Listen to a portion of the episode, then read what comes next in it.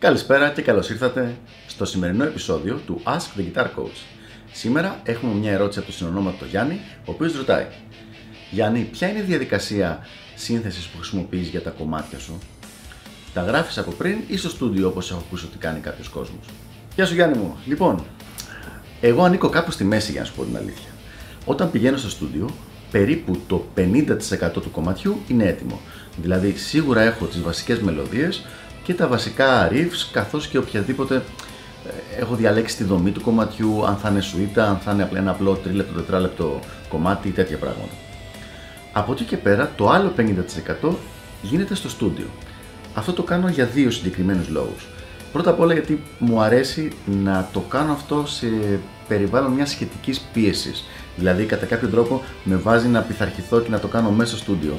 Όπου ξέρω ότι έχω αυτές τις ώρες και μπορώ να δουλέψω, δεν είναι παραπάνω οι ώρες αυτές και με πιέζει λίγο. Μου δίνει την εντύπωση ότι με υποχρεώνει να είμαι creative. Κάτι το οποίο εμένα μου αρέσει. Δεν είναι για όλο τον κόσμο. Υπάρχει κόσμος που στρεσάρεται πολύ με αυτό το πράγμα, απλά εμένα με εκφράζει. Ο δεύτερος λόγος που μου αρέσει να έχω μια ελευθερία μέσα στο στούντιο, δηλαδή και να μην είναι έτοιμο full το κομμάτι, είναι επειδή μου αρέσει να εκμεταλλεύομαι στο maximum τη μουσικότητα και τις ικανότητες των συνεργατών μου.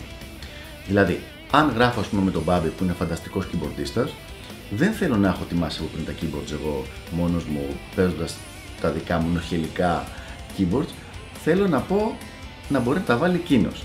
Το ίδιο θα συμβεί άμα ηχογραφήσω με κάποιο πολύ καλό μπασίστα. Μπορεί να κάνω μια πολύ απλή μπασογραμμή εγώ για να έχουμε ε, έναν οδηγό, αλλά πραγματικά θέλω να ακούσω τι θα παίξει αυτό το παιδί ώστε να μου δώσει έξτρα έμπνευση για να συνεχίσω το κομμάτι από εκεί και πέρα.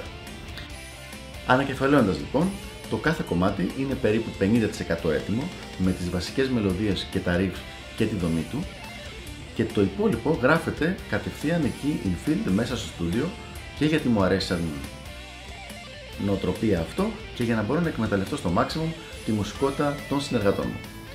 Ελπίζω να βοήθησα λοιπόν και τα λέμε την επόμενη φορά στο επόμενο Ask the Guitar Coach. Γεια χαρά!